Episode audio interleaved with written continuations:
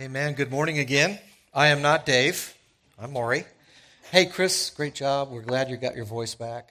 Let's keep praying for Chris that he can keep that healthy uh, with God's help.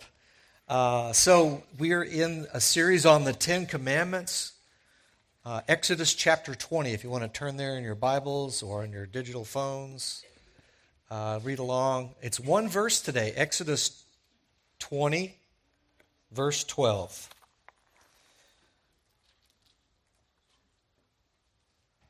So let's uh, pray and uh, hear God's word.